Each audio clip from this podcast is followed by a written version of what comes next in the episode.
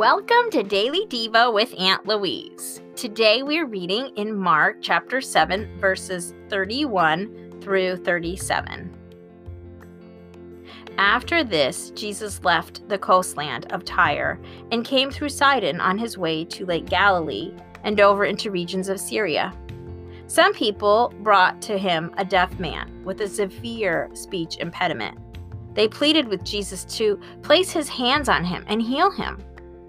So Jesus led him away from the crowd to a private spot. Then he struck his fingers into the man's stuck his fingers into the man's ears and placed some of his saliva on the man's tongue.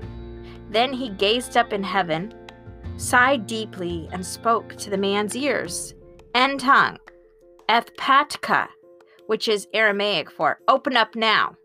At once, the man's ears opened and he could hear perfectly, and his tongue was untied, and he began to speak normally. Jesus ordered everyone to keep this miracle a secret. But the more he told them not to, the more the news spread. The people were absolutely beside themselves and astonished beyond measure.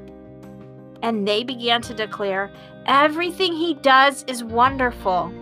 He even makes the deaf hear and the mute speak.